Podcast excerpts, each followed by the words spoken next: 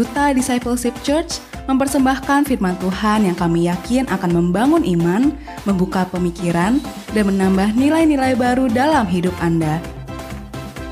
Dari Indonesia, selamat mendengarkan. Kita panggil moderator talk show kita, Devina. Devina.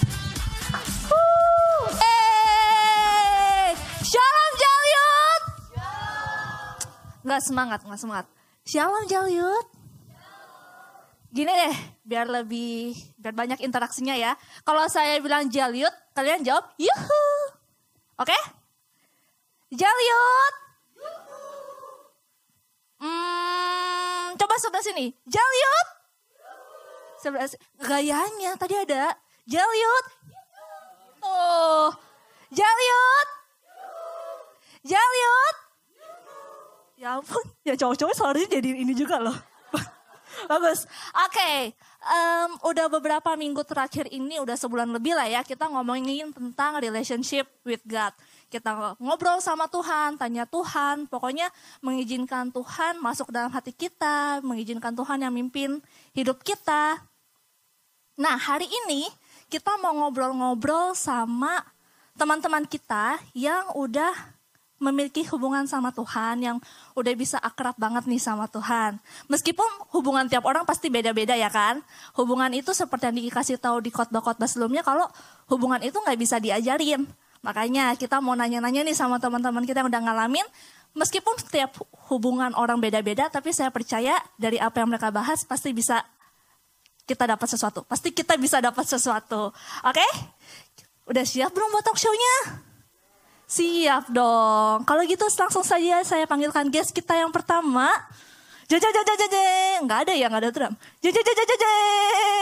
Halawa.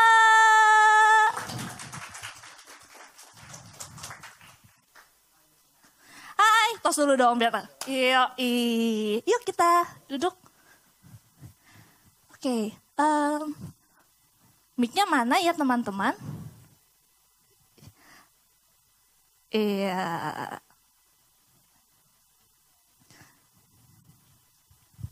Oke, thank you. Oh ya, teman-teman, selama talk show ini, kalau mungkin kalian punya pertanyaan-pertanyaan tentang hubungan sama Tuhan gimana, atau sepanjang talk show ini, dari pernyataan teman-teman kalian punya pertanyaan, kalian bisa banget kasih pertanyaan kalian, karena kita anak milenial ya kan, coba keluarin handphonenya, keluarin gadgetnya, Tada, nggak usah diangkat, nanti sombong.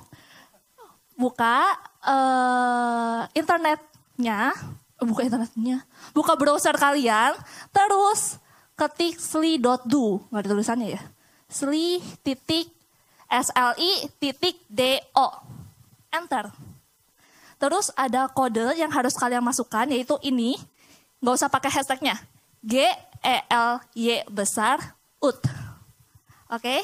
Di situ kalian bisa kasih pertanyaan-pertanyaan. Terus kalau kalian ngelihat ada pertanyaan yang sama kayak kalian mau tanyain, kalian boleh like. Itu ada tombol like-nya.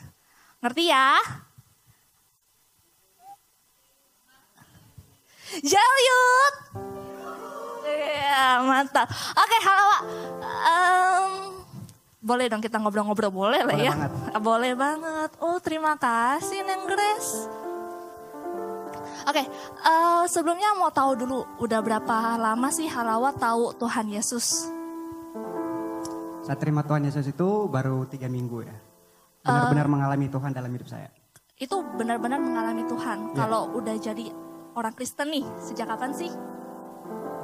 Sejak lahir ya. Oh, sejak lahir. Beda dikit lah kita. Sejak lahir. Eh, tadi kan Halawa bilang kalau Halawa baru mengalami Tuhan tiga minggu yang lalu. Boleh gak diceritain pengalamannya gimana sih Halawa bisa ngalamin Tuhan? Maksudnya ketika Halawa bilang ngalamin Tuhan itu kayak gimana sih? Jadi tiga minggu lalu itu, ya mungkin sebagian juga udah tahu ya. eh, saya baru terima Tuhan Yesus dan eh, setelah saya terima Tuhan Yesus itu hidup saya lebih enjoy, terus terutama pikiran, kemudian aktivitas saya sehari-hari, eh, kemudian kalau saya ada mengalami suatu masalah atau ujian, saya tidak lagi pikirkan, eh, saya hanya bilang sama Tuhan ya bodoh amat lah sama masalah gitu. Toh juga kalau saya pikirkan terus nggak bakalan selesai, malah mengganggu aktivitas saya gitu kan. Jadi eh, saya mengalami Tuhan bahwa enjoy banget gitu ketika saya terima Tuhan Yesus, apa pun yang saya lakukan, saya selalu bilang Tuhan, kalau saya boleh mengutip kata Om Andes bilang, ya kalian itu seharusnya tonton Tuhan gitu loh. Jadi kalian harus menonton karya Tuhan dalam hidup kalian sehari-hari gitu. Nah itu uh, selama tiga minggu ini saya udah terapkan gitu dan itu buat saya enjoy banget dari sebelumnya gitu. Padahal saya udah lama jadi orang Kristen gitu kan, tapi saya belum mengerti bagaimana uh, karya Tuhan dalam hidup saya gitu. Iya bener banget. Jadi kayak kita nggak usah pusing-pusing lagi lah ya, biar Tuhan Betul. aja yang mikir. Nah, tapi tadi kan Halo bilang nih kalau udah mas masalah udah nggak dipikirin, tapi masalahnya selesai gak? Selesai dong. Boleh diceritain mungkin teaser-teaser contohnya apa sih? Uh, contohnya uh, sebelumnya kan saya juga udah pernah sharing kalau saya mengalami satu masalah baru pertama gitu kan sama rekan bisnis saya. Sebelum saya terima Tuhan Yesus itu raut muka saya gitu kayak nggak enjoy banget gitu. Terus ketawa iya tapi pikiran masih ke sana gitu. Mikirin terus mikirin terus. Akhirnya nggak enjoy gitu kan. Jiwa saya terganggu juga gitu. Tapi setelah saya terima Tuhan Yesus saya nggak lagi pikirkan masalah saya nggak lagi pikirkan tentang uh, problem-problem yang saya alami kemarin itu. Saya cuma bilang sama Tuhan saya percaya kalau Tuhan akan menuntun saya gitu. Burung aja di udara yang tidak menanam tapi dia menuai. Masa iya kita sebagai anaknya gitu? Nggak mungkin nggak mungkin banget. Iya benar banget sih. Uh, apa ya? Aku mau nanya deh.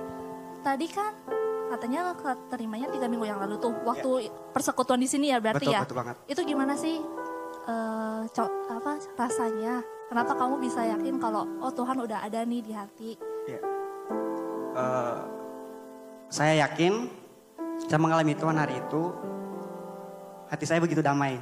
Hmm. Itu yang pertama yang saya rasakan. Kemudian masalah yang udah bertumpuk di pikiran itu hilang, hilang begitu aja gitu.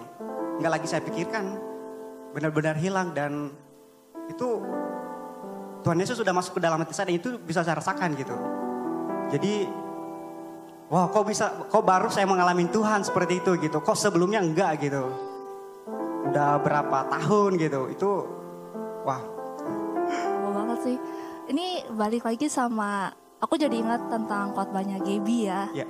Yang dia bilang Tuhan tuh udah nunggu kita tuh bertahun-tahun loh, udah puluhan tahun dari aku berarti wow aku meninggal membiarkan Tuhan ketuk pintu di luar 20 tahun berarti ya, sekitar 20 tahun lebih. Betul. Dan baru akhir-akhir ini kita ngizinin Tuhan masuk luar biasa banget sih pastinya jadi kayak bener sih ya hidup tuh kayak lebih enjoy gitu jadi kayak nggak usah mikir um, terus selama ini nih cara halawa ngobrol sama Tuhan tuh gimana sih? Kalau sekarang lebih uh, enjoy ya kayak curhat kepada sahabat gitu. Kalau sebelumnya kan kalau doa sama Tuhan kayak terkonsep banget gitu kan. Ini itu ini itu. Tapi sekarang enggak. Jadi apa yang saya alami hari itu saya cerita ke Tuhan gitu. Jadi apa pun yang udah Tuhan kerjakan hari itu saya benar-benar berterima kasih sama Tuhan gitu. Jadi beda banget dari sebelumnya. Kalau sebelumnya kan oh, aku pergumulannya apa gitu. Tapi sekarang saya rubah gitu. Kalaupun misalnya sebelumnya saya berbalik cara berdoanya, ngapain sih apa uh, detail banget. Toh juga sebelum kita bicara Tuhan udah tahu gitu kan. Bener, Jadi apa adanya aja gitu kayak sahabat gitu. Jadi lebih akrab. Lebih akrab, betul-betul karena Tuhan itu kan kekasih kita, sahabat kita. Jadi kayak lu gak usah formal-formal lah, lu ngomong sekata aja kayaknya Tuhan tahu seribu kata yang bakal lu ngomongin selanjutnya gitu ya. Yeah. Oke, okay. um, jadi kan tadi katanya beda banget sebelumnya kayak mikirin, sekarang udah lebih enjoy, lebih oh. ini ya kan.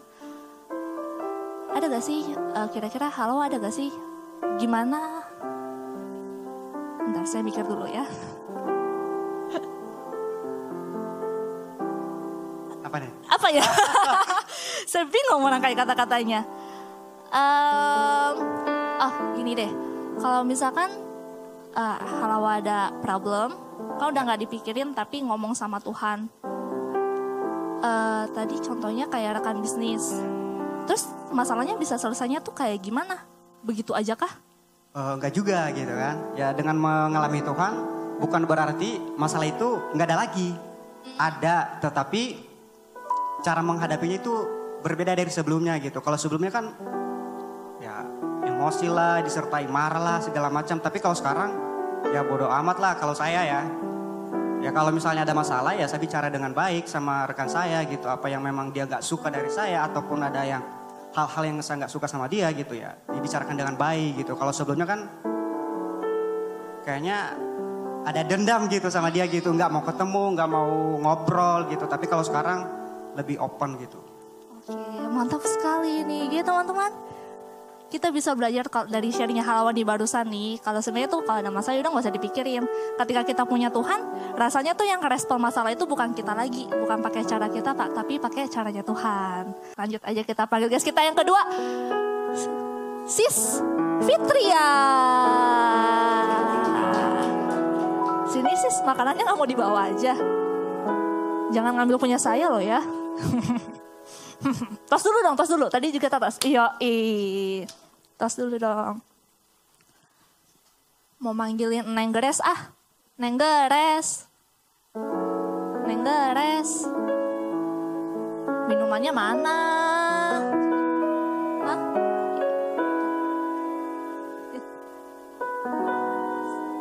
Oke. Okay. Hai Fitria. Halo. Apa kaps? Luar bi. Oke. Okay jawabnya gitu banget luar bi.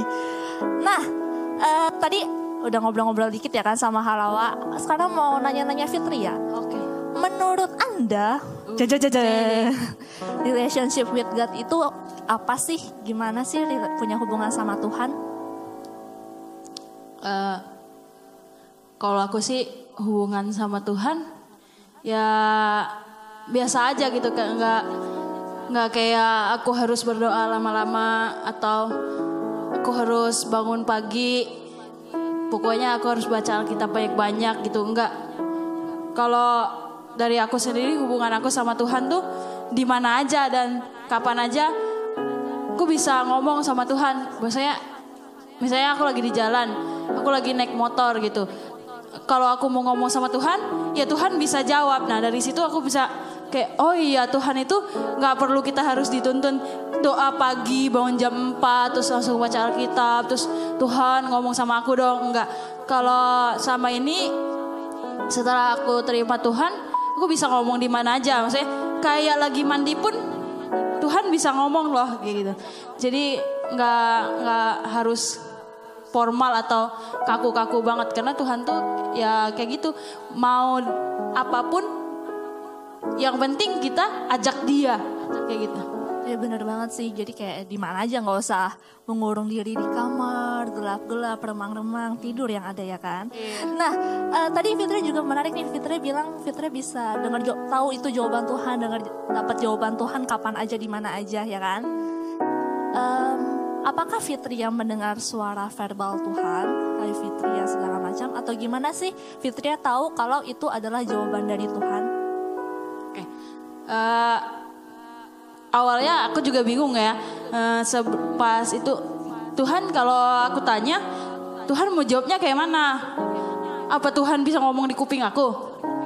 Ya bisa aja kan Tuhan kan bisa aja mau mau dia pakai tapi kalau aku sendiri awalnya aku tahu itu jawaban Tuhan ketika aku diem. Aku habis mengungkapkan segala sesuatu dan aku diem. Uh, bukan tiba-tiba memang yang aku rasa Tuhan tuh ngomong di hati gitu loh.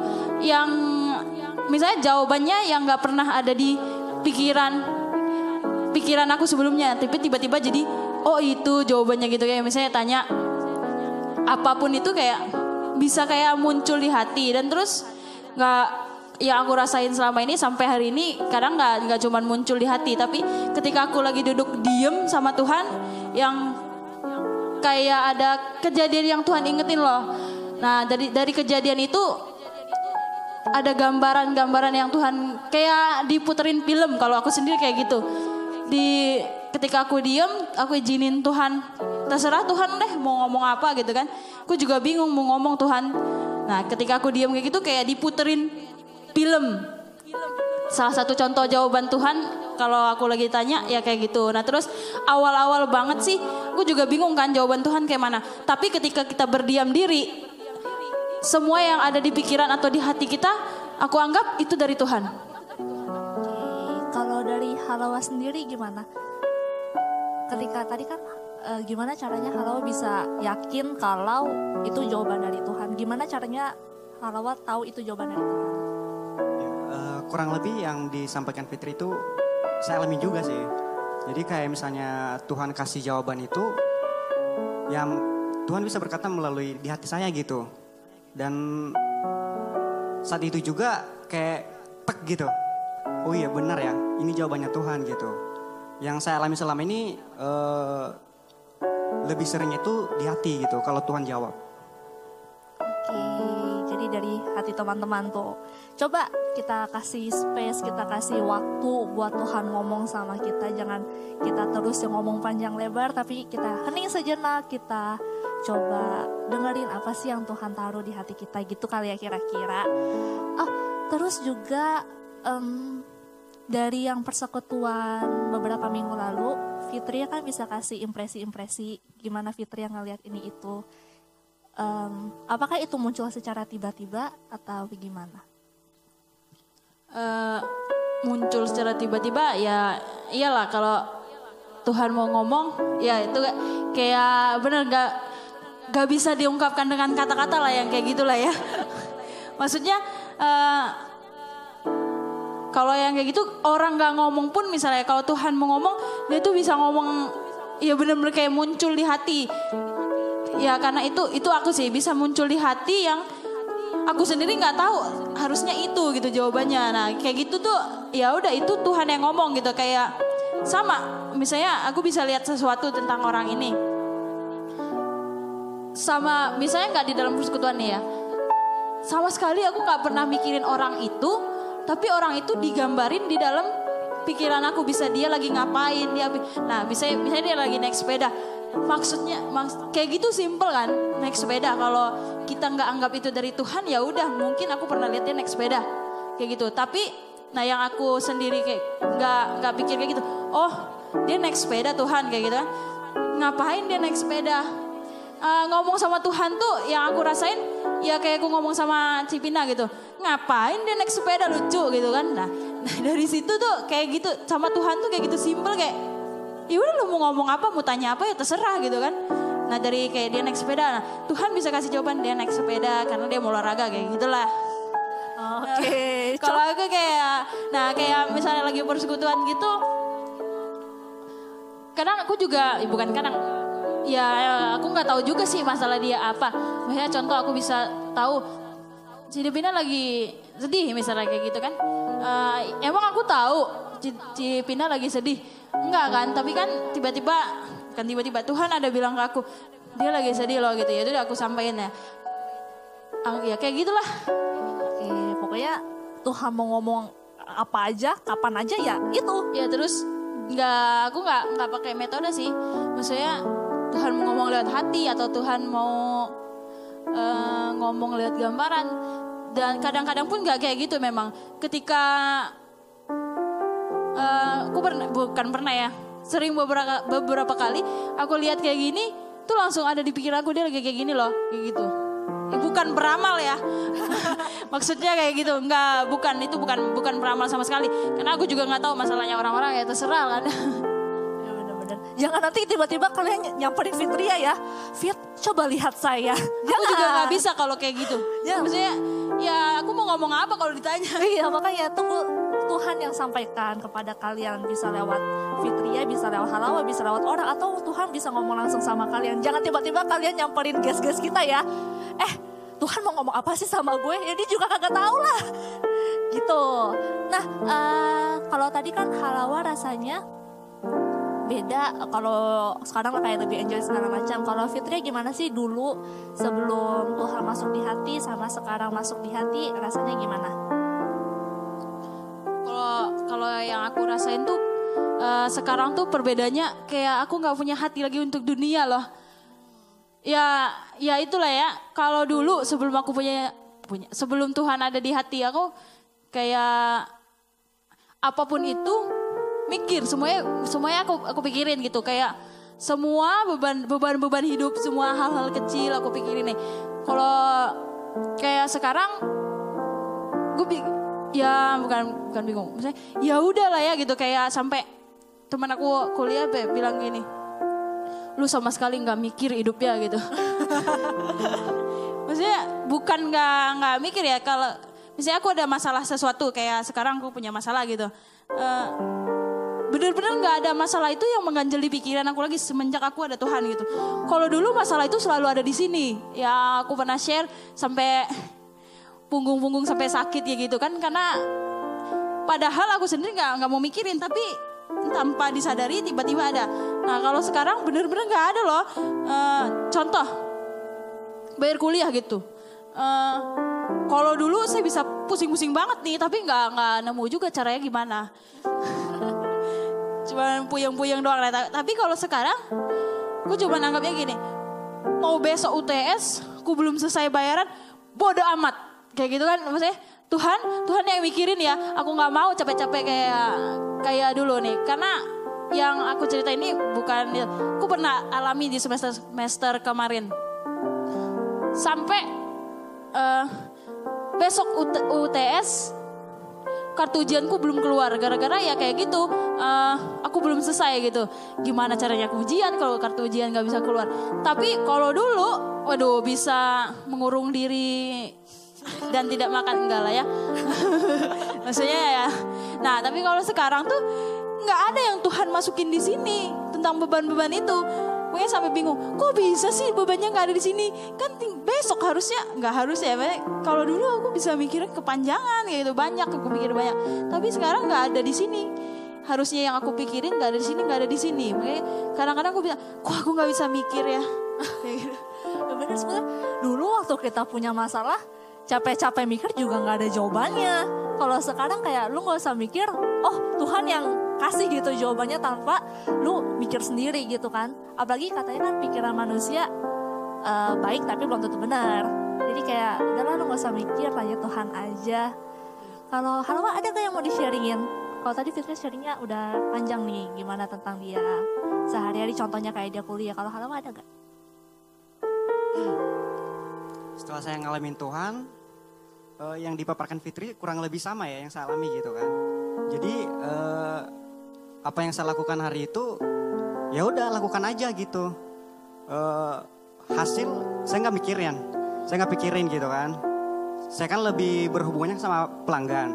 Gitu. Orang kan kalau kalau dulu kan kalau saya follow up pelanggan, saya berharap wah mudah-mudahan hari ini dia order gitu kan, ada pemasukan gitu. Sekarang enggak, saya enjoy aja kayak sama teman gitu kan, ngobrolnya lewat chat gitu kan. Hasil saya nggak pikirkan, tahu-tahu nanti teng teng teng, mau order gitu. Jadi ya udah, Tuhan yang punya gitu. Saya nggak mau lagi pikiran-pikiran saya banyak gitu seperti yang Fitri bilang dipikirin terus tapi ujung-ujungnya juga nggak selesai gitu. Jadi itu yang saya alami sih. Nah, kita punya guest ketiga, Tante Hati. Tos dulu dong Tante. Iya, mudah banget gak sih gayanya? Pakai Denny. Uh, siapa yang bilang dia Tante? Gak usah pulang kamu ya. Nah, Tante. Udah bilang muda tapi panggilnya Tante. Kakak. Eh, Tante. Iya. Iya dek. Tadi.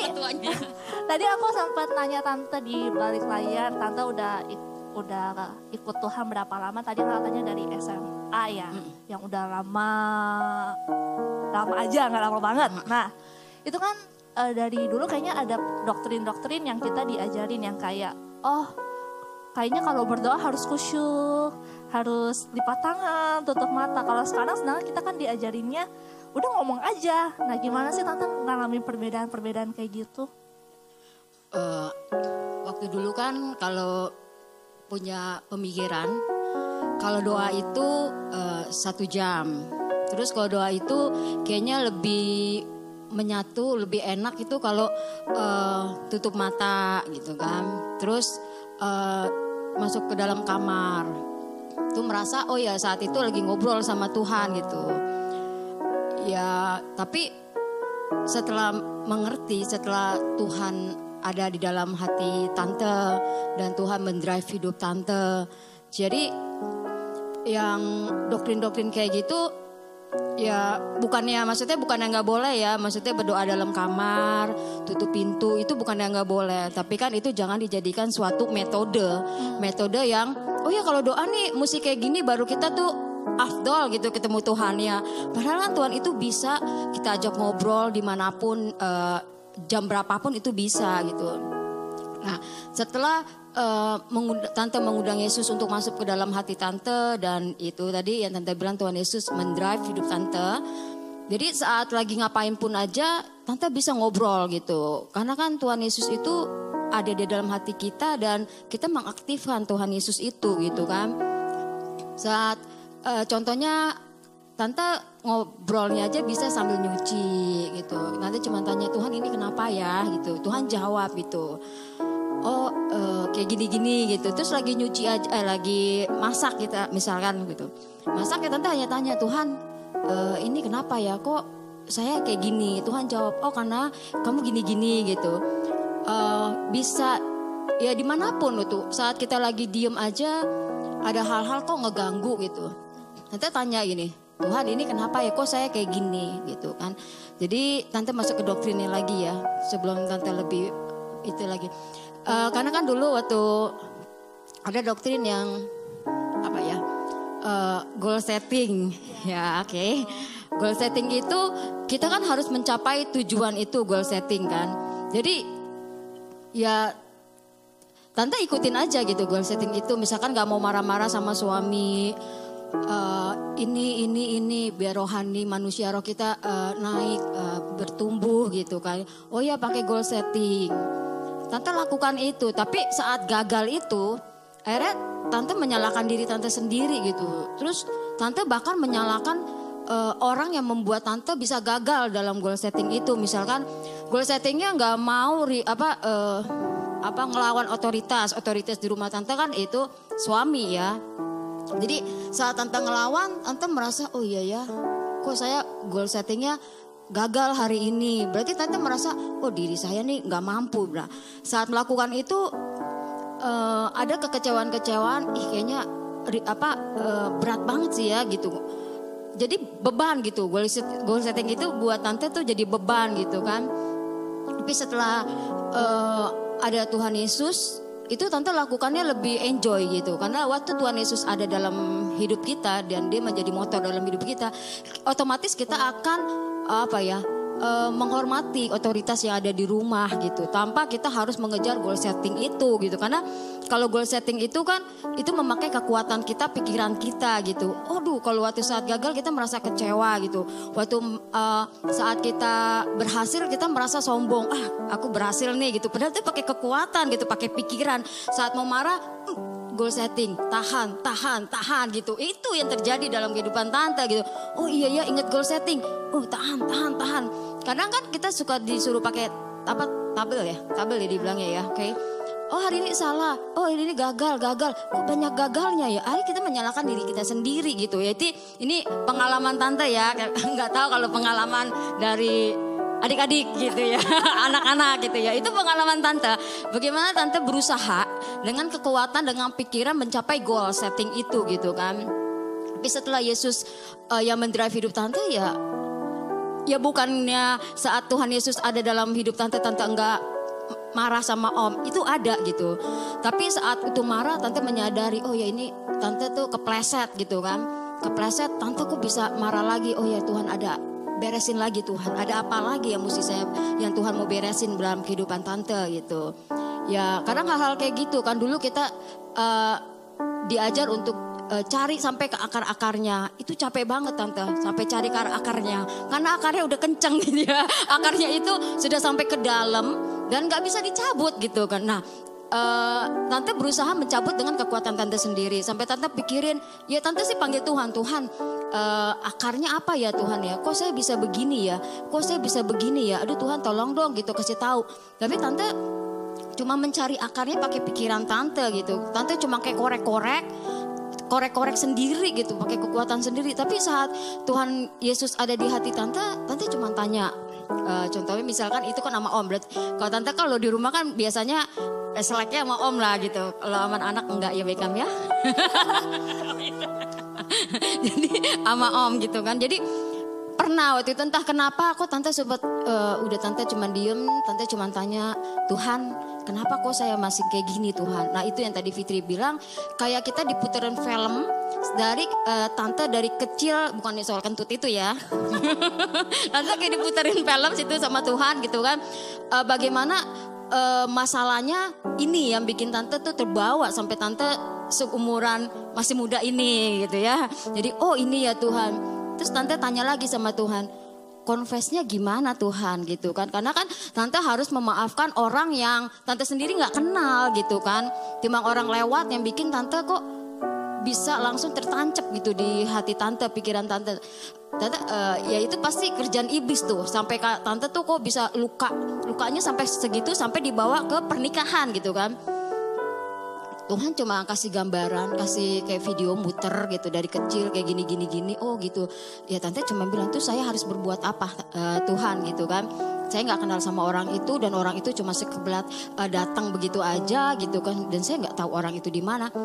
Apakah saya harus datangin? Saya juga nggak tahu. Tuhan cuma bilang kamu ampuni dia gitu. Oke, ampuninya gimana gitu kan. Biasanya kan eh, yang biasa tante lakukan eh, Maksudnya ini bukan nggak boleh kita bertanya sama otoritas itu boleh gitu kan. Tapi kan kita yang utama kita tanya sama Tuhan gitu kan. Terus tante cuma bilang apakah saya harus mendatangi bapak dan ibu rohani untuk masalah ini. Tuhan cuma bilang nggak usah, kamu saya pimpin dalam doa. Nah itu Roh Kudus yang pimpin eh, cara bicaranya, cara pengampunannya, eh, cara ngampuninnya gitu. Itu Tuhan yang ngajarin tante. Sampai saat tante udah bilang amin, pelepasan pengampunan itu, ya udah tante eh, udah lega gitu sama hubungan juga dengan om eh, jadi lebih enak gitu ya walaupun yang tadi apa Pahala bilang ya masalah tetap ada tapi respon hati kita yang berbeda saat kita ada Yesus dalam kehidupan kita ya. Iya benar banget sih. Eh, tiba-tiba aku diingetin sama hal yang pernah aku dengar juga. Kadang tuh kita ngomong Tuhan gimana sih? Tuhan aku harus apa? Tapi kita masih mikirnya pakai otak kita.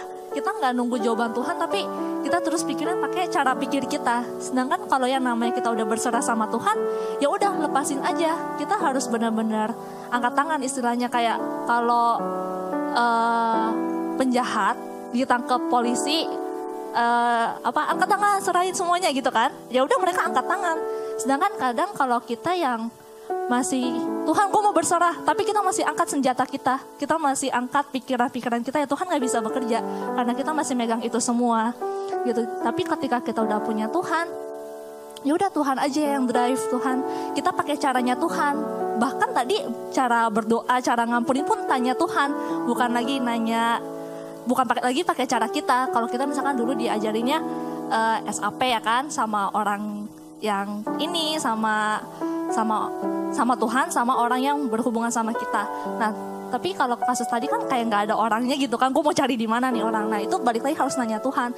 Tuhan cara gue ngampuninnya gimana ya? Tuhan cara gue mau doanya tuh kayak gimana ya? Itu kayak balik lagi sama Tuhan bukan pakai pikiran kita lagi. Gitu kali ya. Nah saya juga mau ingetin teman-teman kalau masih ada pertanyaan-pertanyaan boleh dong kirim pertanyaannya. Jangan diam-diam aja. Jangan diam-diam aja. Nah em, aku langsung masuk aja kali ya ke Q&A-nya kalau teman-teman masih mau tanya juga masih boleh diketik. Oke. Udah banyak nih pertanyaannya kalau aku lihat di sini. Eh waduh. Ini yang ketawa-ketawa udah buka ya?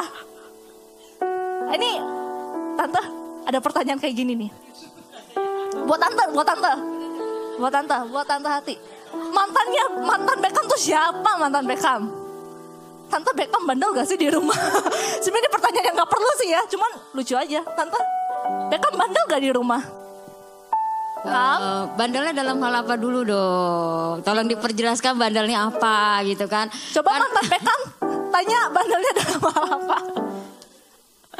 Ini ada mau ngaku gak mantan Beckham? Nah, ayo lo. yang mana mantan mantannya? Gimana lo? Mantan gak Beckham? Tante jawab ya kalau ya masih dalam batas eh, apa ya kebandalan anak-anak ya. Maksudnya masih menurut tante masih ya biasa-biasa aja gitu, nggak terlalu over gitu. Bandel ya biasa. Kalau dibilang kalau dibilang bandel ya ya kadang kayak gitu gitu. Kalau dibilangnya masih iya iya tapi nggak dilakukan gitu. Itu aja sih. Maksudnya masih batas wajar lah. Cie, Beckham. Hmm. Enggak, pertanyaan kedua saya skip aja. Kita lanjut ke pertanyaan selanjutnya. Siapakah aku? Ini kok kayak main games tadi ya? Siapakah aku? Cara membedakan suara sendiri dengan suara dari Tuhan. Imajinasi atau pikiran sendiri dengan pikiran dari Tuhan. Ya gitu. Gimana caranya membedakan kalau itu suara kita sendiri atau suara dari Tuhan? Coba eh, siapa yang mau jawab? Saya mau dari Halawa aja deh. Ya, eh, apa? Ya kalau Tuhan maksudnya bersuara sama kita gitu ya. Sebenarnya itu beda-beda ya. Eh, Masing-masing dari kita mungkin cara Tuhan menjawab kita itu berbeda. Kalau saya yang saya alami sendiri, itu biasanya Tuhan mengingatkan gitu dalam hati saya gitu. Jadi, halau harusnya kamu lakukan begini gitu. Ya udah saya diam, saya berserah gitu. Ya udah lakukan aja itu jawaban yang terbaik dari Tuhan gitu. Meskipun ada jawaban dari pikiran sendiri, tapi saya juga nggak mau maksudnya pakai pikiran sendiri. Kita kan udah punya Tuhan. Kenapa kita masih pakai pikiran sendiri? Kenapa bukan Tuhan? Kita kan udah ngalamin Tuhan. Tuhan udah masuk ke dalam hati kita. Ya udah, lakukan aja. Pasti Tuhan kasih yang terbaik kok. Kalau yang dia selain ada yang mau nanggepin, gimana caranya tahu itu suara Tuhan, bukan suara saya sendiri? Kalau tante sih cuma nanggapin kalau suara Tuhan itu pasti eh, bertentangan dengan daging kita. Ya, karena kalau kayak kita kita suruh apa ya kayak tante tadi kan dengar apa suruh ampuni gitu. Kalau daging tante kan pasti kesel gitu kan. Tapi ya kalau Tuhan udah suruh ampuni ya udah lakukan aja apa yang Tuhan mau walaupun itu menyakitkan daging kita ya memang daging ini kan maunya yang enak-enak tapi kan Tuhan maunya terbalik dari daging itu sih kalau dari tante Fitri mau nambahin? Atau idem? Eh, kalau aku biasanya gini, kalau ya sama hampir sama kayak Tante Hat sih. Eh, biasanya bukan biasa, karena jawaban Tuhan itu yang gak enak menurut pikiran kita. Ya kayak gitu doang. Kalau kita biasanya kalau dulu gini, gini ah masa sih gitu nggak mungkin gitu nah itu pasti jawaban Tuhan itu berbeda banget sama jawaban manusia ya kita tahu itu pasti eh, ya rata-rata tau lah jawaban dunia sama jawaban Tuhan tuh sangat kayak depan belakang kayak gitu pasti nggak enak buat kita sendiri tapi enak buat Tuhan sebenarnya Iya betul. Biasanya gitu sih jawaban Tuhan pasti kan jawaban yang berdasarkan firman Dia, berdasarkan Dia gitu kan pasti bertentangan sama duniawi, bertentangan sama daging kita gitu. Terus kalau aku baca-baca kayaknya banyak nih yang intinya nanya gimana sih kalau kita tahu kita udah terima Tuhan, aku udah undang Tuhan berkali-kali tapi cara tahu Tuhan Yesus udah masuk ke hati dan udah makan bareng kita tuh gimana? Apakah tandanya kita hanya dengan damai atau kita tidak lagi memikirkan masalah kita? Itu kayaknya sama semua dari aku bingung dari hem sama aku bimbang. Iya, namanya bagus-bagus di sini bingung juga saya. Hmm, gimana tandanya? Caranya, Ta- bukan caranya, tandanya. Gimana caranya? Tandanya kita tahu kalau Tuhan udah ada nih di hati kita. Siapa yang mau menjawab? Jangan saya dong, kan saya bagian nanya. Tante dulu aja deh. itu yang mana yang eh, aku Intinya sama sih pertanyaan gimana caranya kita tahu kalau Tuhan Yesus udah masuk di hati kita. Apakah tandanya cuma dengan damai kita nggak ada masalah lagi? Baik. Eh, kan ini yang menarik gitu. Aku udah undang Tuhan Yesus berkali-kali. Yang harus kita pahami adalah Tuhan Yesus nggak bisa keluar masuk kecuali kita apa ya murtad, kecuali kita murtad. Jadi kalau ada orang, apakah Tuhan Yesus bisa keluar masuk dalam uh, diri kita? Nggak bisa. Tuhan Yesus kalau udah masuk, dia akan tetap masuk. Tapi kenapa kita masih uh, memikirkan itu karena ada ruang-ruang yang masih tidak terisi full oleh Yesus. Jadi kayak ada ruang-ruang yang kosong. Tuhan Yesusnya kecil gitu. Ya, jadi uh, saat kita udah uh, mengundang Yesus masuk dalam hati kita, ya kita yakinin itu gitu. Jadi kalau misalkan ada orang, aku udah ngundang Tuhan Yesus loh, tapi kok nggak uh, bisa bisa masuk gitu. Kadang pemikiran kita, logika kita yang lebih kenceng daripada Yesusnya. Jadi yang lebih kuat. Jadi saat Yesus mau masuk, karena kita berpikir, ah masa sih? Jadi pikiran kita logika yang kita pakai gitu. Jadi Tuhan Yesus ya nggak bisa masuk gitu. Walaupun misalkan udah dibimbing gitu kan, dibimbing uh, untuk buka hati, untuk Tuhan Yesus masuk. Tapi apa ya? Kalau tante bisa gambarkan itu ada tembok, tembok yang tebel, yang ya kita kan kalau misalkan mau masuk rumah tapi pintunya ditutup ya tapi kita mendengar tapi kita nggak membuka pintu itu ya itu nggak bakal bisa masuk gitu. Yaitu uh, gambarannya gitu. Jadi saat kita mau ngundang Tuhan Yesus kita harus nyerah bener-bener nyerah gitu. Jangan pakai pikiran gitu karena uh, Tuhan itu nggak bisa dipelajari nggak bisa dipelajari karena Tuhan itu kan roh dan kita juga hidupnya dalam roh. Kalau roh uh, kita ini kan bicara bukan soal jasmani, kita bicara soal roh. Jadi saat kita ngundang Tuhan Yesus, kita jangan pakai pikiran kita. Kita udah berserah aja sama Tuhan gitu. Terus pertanyaan apa lagi? Intinya sama sih tadi pertanyaannya, tandanya gimana? Tanda kita tahu kalau Tuhan udah ada Ya. dalam hati kita. Kalau tanda Tuhan Yesus itu udah masuk dalam hidup kita ya itu yang tadi tante bilang maksudnya eh, apa ya dibilang kata dan kita tidak lagi memikirkan ya memikirkan masalah yang kita miliki kita masih ada em, kita masih hidup di dunia ini pasti masalah itu pasti ada setiap masalah itu ada dan kalau masalah itu ada ya ini pengalaman dari tante pribadi ya. Jadi kayak masalah itu ada di hadapan tante. Tetap waktu itu terpikir tapi kita serahin aja sama Tuhan. Bukannya kita eh, nggak terpikir pasti apa ya kayak sepintas eh, terpikir masalah itu. Tapi kita katakan Tuhan saya udah mau nyerah deh. Saya nggak mau memikirkan masalah ini Tuhan. Biar Tuhan aja yang ngambil alih gitu. Soalnya saat kita menyerahkan hidup kita kita berserah nih benar-benar sama Tuhan gitu kan. Biar Tuhan yang ngambil hidup kita, mendrive, memotor hidup kita. Otomatis masalah itu Tuhan juga ambil semuanya. Tapi saat masalah itu kita bilang ya Tuhan saya serahin ya masalah saya pada Tuhan. Tapi jangan dipikir pikirkan lagi karena gini. Jadi aplikasinya gini. Saat kita udah menyerahkan sesuatu, misalkan tante nyerahin ini masalah tante. Fitri tante gambarkan sebagai Tuhan Yesus. Eh, Tuhan Yesus udah masuk ke dalam hidup tante ya. Jadi saat tante bilang gini, Tuhan saya serahin ya hidup saya. Oke Tuhan udah ambil hidup eh, tante dan eh, Tuhan memotor dari tante. Terus tante bilang sekalian, Tuhan ini masalah saya Tuhan. Saya udah nggak mau. Ah. Tuh, oh lagi. saya, saya saya mau nyerahkan semuanya sama Tuhan. Tapi tante masih pegang. Terus jadi akhirnya pegang. Pegang. jadi saat ini Tuhan ini masalah saya. Ah, tapi Tuhan bisa nggak ya selesaiin ya? Oh iya Tuhan saya serahin lagi. Ah, tapi kayak nggak mungkin deh Tuhan. Masa saya berat banget gitu. Terus Tuhan belum jawab jawab. Tuhan, ah Tuhan kok belum jawab jawab? Nggak jadi deh Tuhan, nggak jadi. Tapi pas lagi itu, Duh, Tuhan saya nyerah. Diambil lagi sama Tuhan. Tuhan itu kan penuh kasih kan. Nggak ada Tuhan, eh bukan nggak ada maksudnya. eh, Tuhan nggak pernah memikirkan eh, kamu sudah berapa kali eh, apa bersalah sama saya nggak ada karena Tuhan itu penuh kasih jadi Tuhan memaafkan terus gitu eh Tuhan saya serahin lagi tuh eh tapi nggak ada jadi deh Tuhan nggak jadi nggak jadi gitu akhirnya udah kan Tuhan itu kan bebas. Tuhan itu tidak pernah memaksa anak-anaknya. Terus lepas fit. Saat lepas kita jatuh nggak gitu? Akhirnya saya jatuh dengan pikiran saya. Saya memikirkan pikiran itu apa masalah itu lagi masalah itu lagi. Akhirnya Tuhan nggak bisa bekerja sebebas-bebasnya dalam uh, kehidupan tante. Itu sih ya. Jadi kalau misalkan tidak lagi memikirkan masalah ya pasti ada eh, apa ya kayak set gitu kan. Oh masalah itu. Tapi udah Tuhan saya nggak mau mikirkan saya serahin aja gitu jadi masalah itu jangan diambil lagi kalau kita udah serahin semuanya sama Tuhan. Gampang nggak? Nggak gampang. Tapi kan kita belajar sama pada Yesus.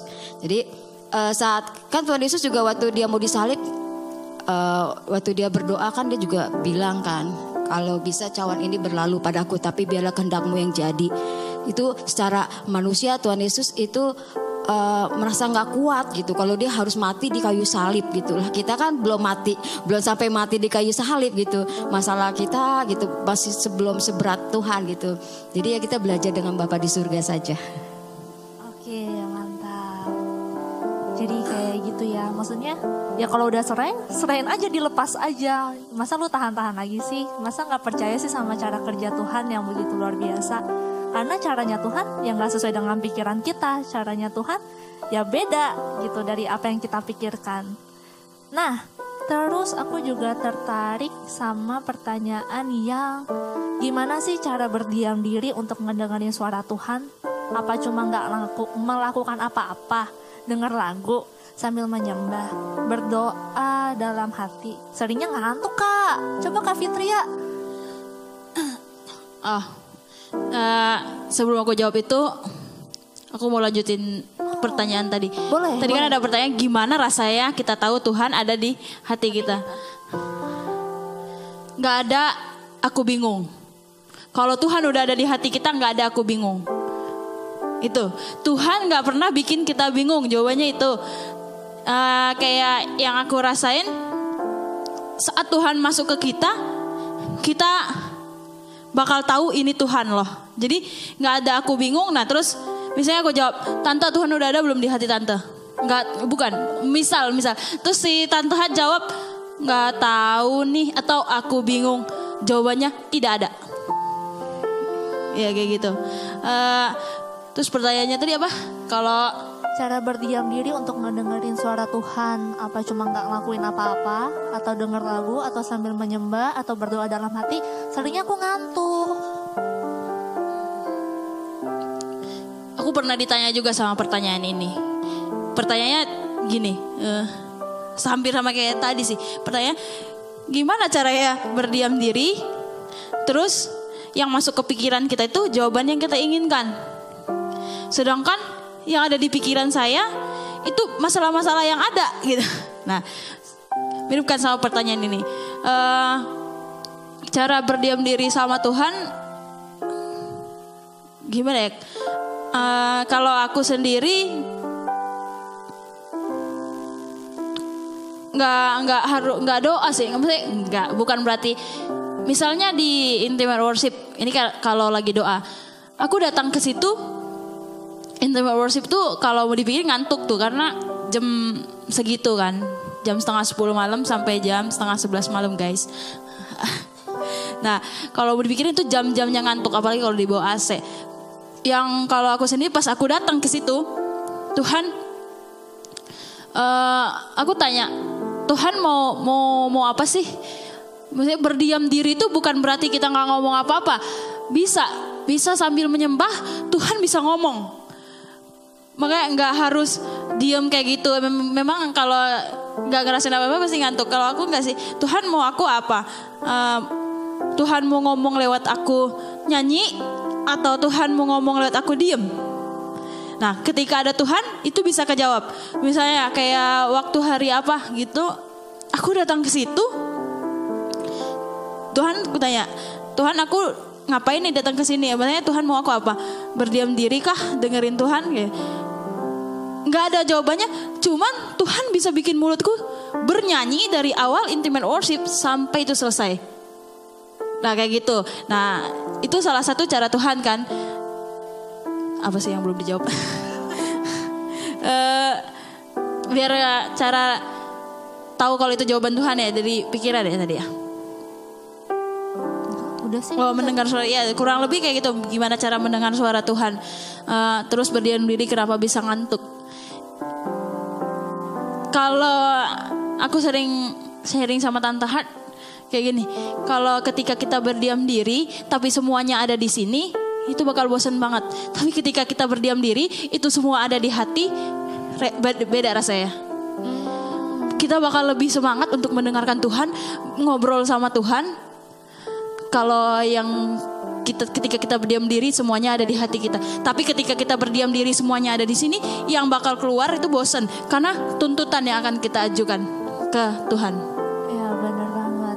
Jadi sebenarnya gimana cara metode eh gimana metode berdiam diri buat dengerin suara Tuhan tuh nggak ada. Karena kan maksudnya mereka pun nggak bisa menjawab pertanyaan itu karena cara Tuhan buat kalian tuh beda-beda. Tuhan mau kalian ngelakuin apa tuh beda-beda. Caranya ya kalian balik tanya ke Tuhan. Tuhan gue harus gimana nih? Lu mau mau saya Tuhan mau saya berdoa seperti apa hari ini? Tuhan mau ngomong sama saya lewat apa hari ini? Maksudnya balik lagi ke Tuhan gitu. Dan yang penting semua berasalnya dari hati bukan dari pikiran kita sih. Jangan kayak lagi menyembah aduh abis ini gue mau ngomong apa lagi ya sama Tuhan aduh abis ini gue mau doain apa ya oh uh, apa ya yang harus gue omongin lagi nih aduh apa ya jawaban Tuhan ya kalau kita pikirin kita nggak bakal bisa dengar jadi kayak berasallah dari hati aja gitu. Terus ini juga ada pertanyaan apa indikator mengukur kedekatan kita dengan Tuhan? Kayaknya tadi udah dijawab gimana kita tahu kita udah dekat sama Tuhan? Ya dengan kita bisa ngobrol sehari-hari sama Tuhan. Gimana kita bisa ngomong sama Tuhan di mana aja kapan aja? Indikator kedekatannya kayaknya apa ya? Selama kalian bisa ngobrol kapan aja di mana aja tanpa meski harus di tempat yang kusyuk pun itu udah dekat sama Tuhan kali ya. Kalian bisa cerita apa aja itu berarti kalian udah dekat tuh sama Tuhan. Gitu. Terus kita tahu kalau kita terima Tuhan itu indikatornya apa tadi juga udah dijawab kata Fitria nggak ada tuh aku bimbang. Siapa di sini aku bimbang? Udah nggak ada lagi tuh yang aku bimbang aku bimbang. Kalau kalian bisa kalau kalian bimbang berarti belum ada Tuhan.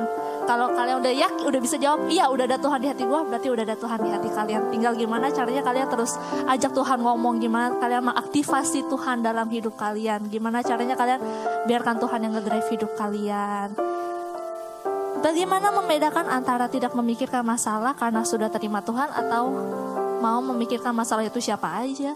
Siapa di sini siapa aja?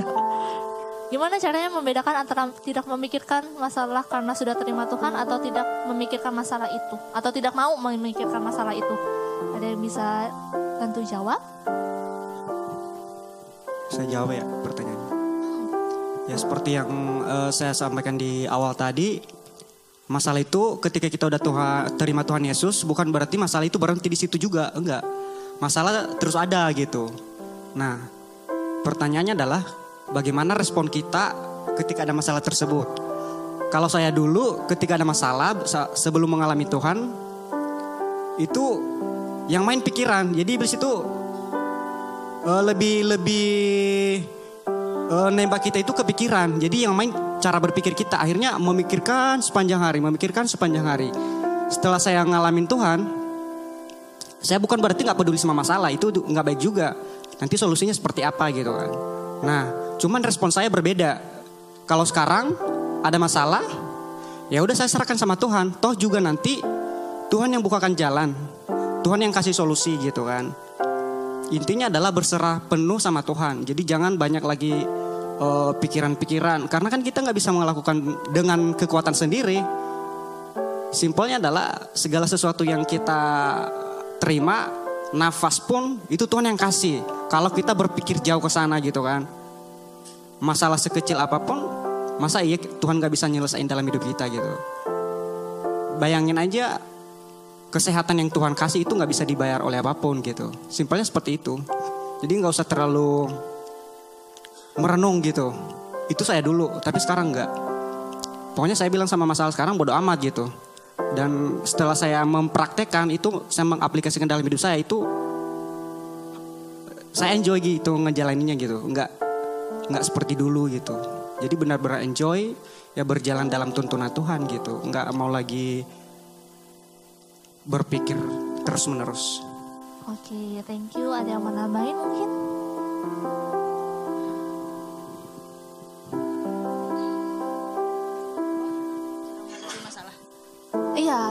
Maksudnya gimana ngebedain kita nggak mikirin masalah karena kita udah terima Tuhan karena kita udah nyerahin sama kita udah nggak mau mikir aja.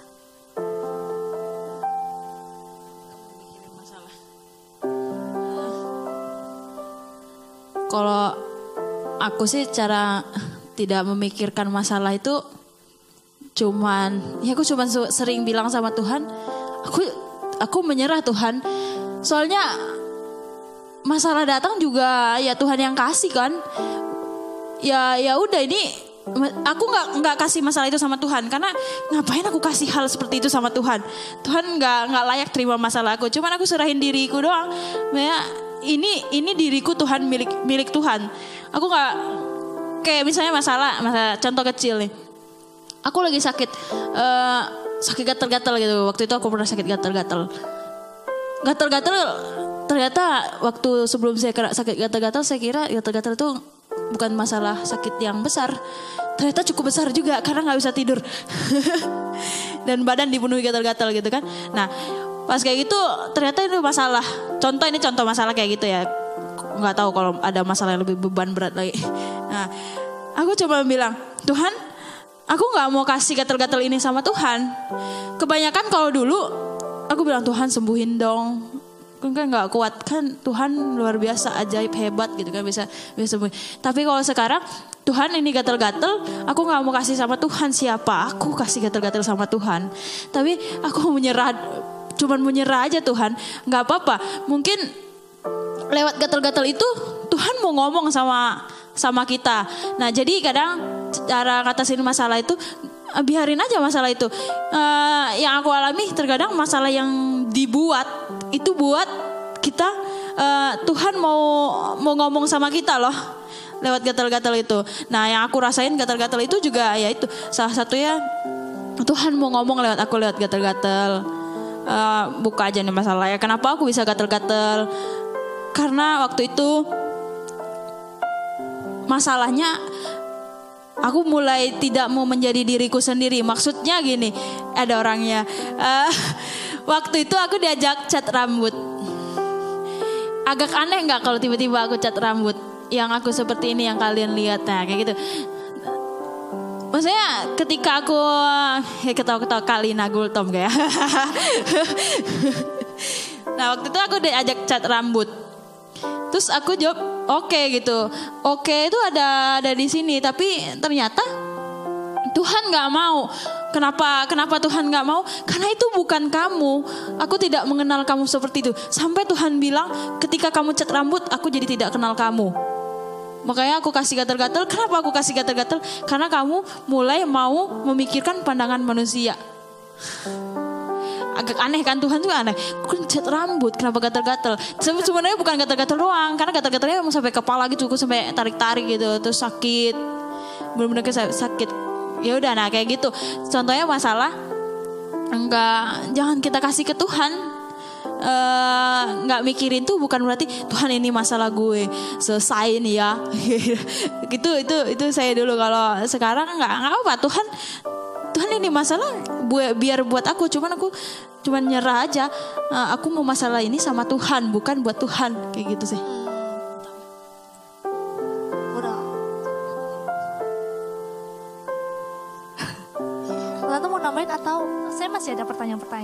masih ada nah itu kayak tadi maksudnya masalah itu pun bisa jadi jawaban dari Tuhan loh cara Tuhan ngomong bisa lewat masalah. Jadi jangan sampai masalah itu bikin kita jadi kayak beban berat banget. Bisa aja itu cara Tuhan ngomong ke kalian. Nah, ini gimana nih? Dari aku sudah tidak bimbang. Kalau kita mau undang Tuhan masuk dalam hati, apa harus selalu dibimbing orang yang sudah ada di dalam? Kalau kita mau undang Tuhan masuk hati kita nih, apa kita harus selalu dibimbing orang yang udah ada dalam hatinya? Jawabannya enggak, tuh ya. Yang aku sudah tidak bimbang, enggak jawabannya. Terus sama ini pertanyaan terakhir. Aku rindu juga nih bisa dekat sama Tuhan dan dengar suara Tuhan, tapi masih belum tahu harus gimana. Karena udah berusaha ngobrol, cerita sama Tuhan, tapi ya gitu-gitu aja. Apa tuh pertanyaannya? Iya, maksudnya dia udah berusaha nih, dia juga mau deket dan dengar suara Tuhan, dia udah ngobrol sama Tuhan, udah cerita sama Tuhan, tapi kok rasanya gitu-gitu aja? Ya balik lagi pertanyaannya Tuhan mau ngobrol nggak sama kita? Pertama awal kalau udah kayak gitu tanya dulu Tuhan mau ngobrol nggak sama saya?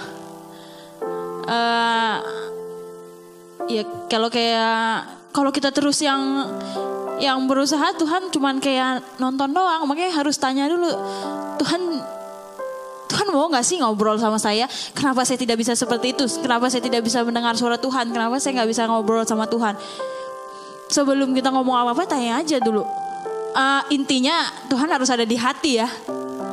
Kalau pertanyaan ini diajukan Tuhan belum ada di hati, ya bingung deh. Maksudnya intinya kalau mau kayak gini Tuhan harus ada di hati dulu. Nah baru ajukan pertanyaan, Tuhan kenapa Tuhan nggak mau ngobrol sama saya? Tuhan sukanya nggak suka apa sih dia dari diri saya kayak gitu? Tanyain aja, Tuhan tuh ah Tuhan tuh benar luar luar luar biasa lah. Dia bisa bisa kasih tahu nggak mungkin loh Tuhan tuh sayang banget sama kita nggak mungkin dia nggak mau ngobrol sama kita kenapa dia nggak mau ngobrol atau nggak mau jawab bukan karena Tuhan nggak sayang sama kita kadang emang kayak gitu. Karena hati itu dia yang tadi tante Hart bilang misal ada kita udah terima Tuhan tapi masih tetap kayak gitu. Hati itu aku pernah lihat dapat pernyataan uh, Tuhan tunjukin kalau hati itu bener-bener banyak kayak kotak gini tapi uh, kotak catur lah. Kotak gini terus banyak kotak-kotak kotak-kotak lagi. Nah uh, ketika ada satu kotak yang Tuhan nggak suka ya itu bisa menghalangi kita juga bicara sama Tuhan. Jadi bukan berarti udah masuk Tuhan ke hati kita bisa ngobrol sepuasnya, maksudnya ya bisa juga kayak gitu kan nggak nggak bisa dimeterin. Terus udah masuk ke hati Tuhan masuk ke hati kita nggak bisa nggak dapat timbal balik sama Tuhan. Nah aku jadi ingat kadang saat kita bertanya sama Tuhan misalnya lagi berdiam diri terus yang tadi jawabannya kok Tuhan nggak mau ngomong sama saya? Kadang tidak tidak saat itu juga Tuhan langsung ngomong. Uh, yang aku alami aku banyak ya bukan banyak tanya ngobrol sama Tuhan terus ini kayak mana kayak di saat aku lagi nggak memikirkan pertanyaan tadi di saat aku nggak memikirkan aku bisa nggak ya ngobrol sama Tuhan? Di situ Tuhan bisa kasih jawaban jawaban di situ bisa Tuhan bisa ngomong gitu. Misalnya lagi mandi ingat oh ya ini. Nah Tuhan tuh bisa sambungin ke situ. Jadi nggak makanya nggak harus dimetodoin kalau saat kita berdiam diri mau ngomong sama Tuhan Tuhan bisa ngomong sama kita. Enggak jadi nggak kadang nggak saat itu juga Tuhan langsung bisa bisa jawab. Uh, kalau sekarang misalnya gini kalau aku lagi berdiam sama Tuhan Tuhan suka tunjukin um, beberapa hal gitu ya ya misalnya buat orang lain itu kan dari Tuhan tiba-tiba pas selesai aku berdiam terus lupa semuanya Nah lupa dari lupa itu bisa seminggu atau dua minggu Tuhan baru bisa kasih lagi jawab jawab gitu. Nah baru makanya kayak gitulah sama Tuhan tuh ya udah nggak usah ya jangan maksa jangan nyolot.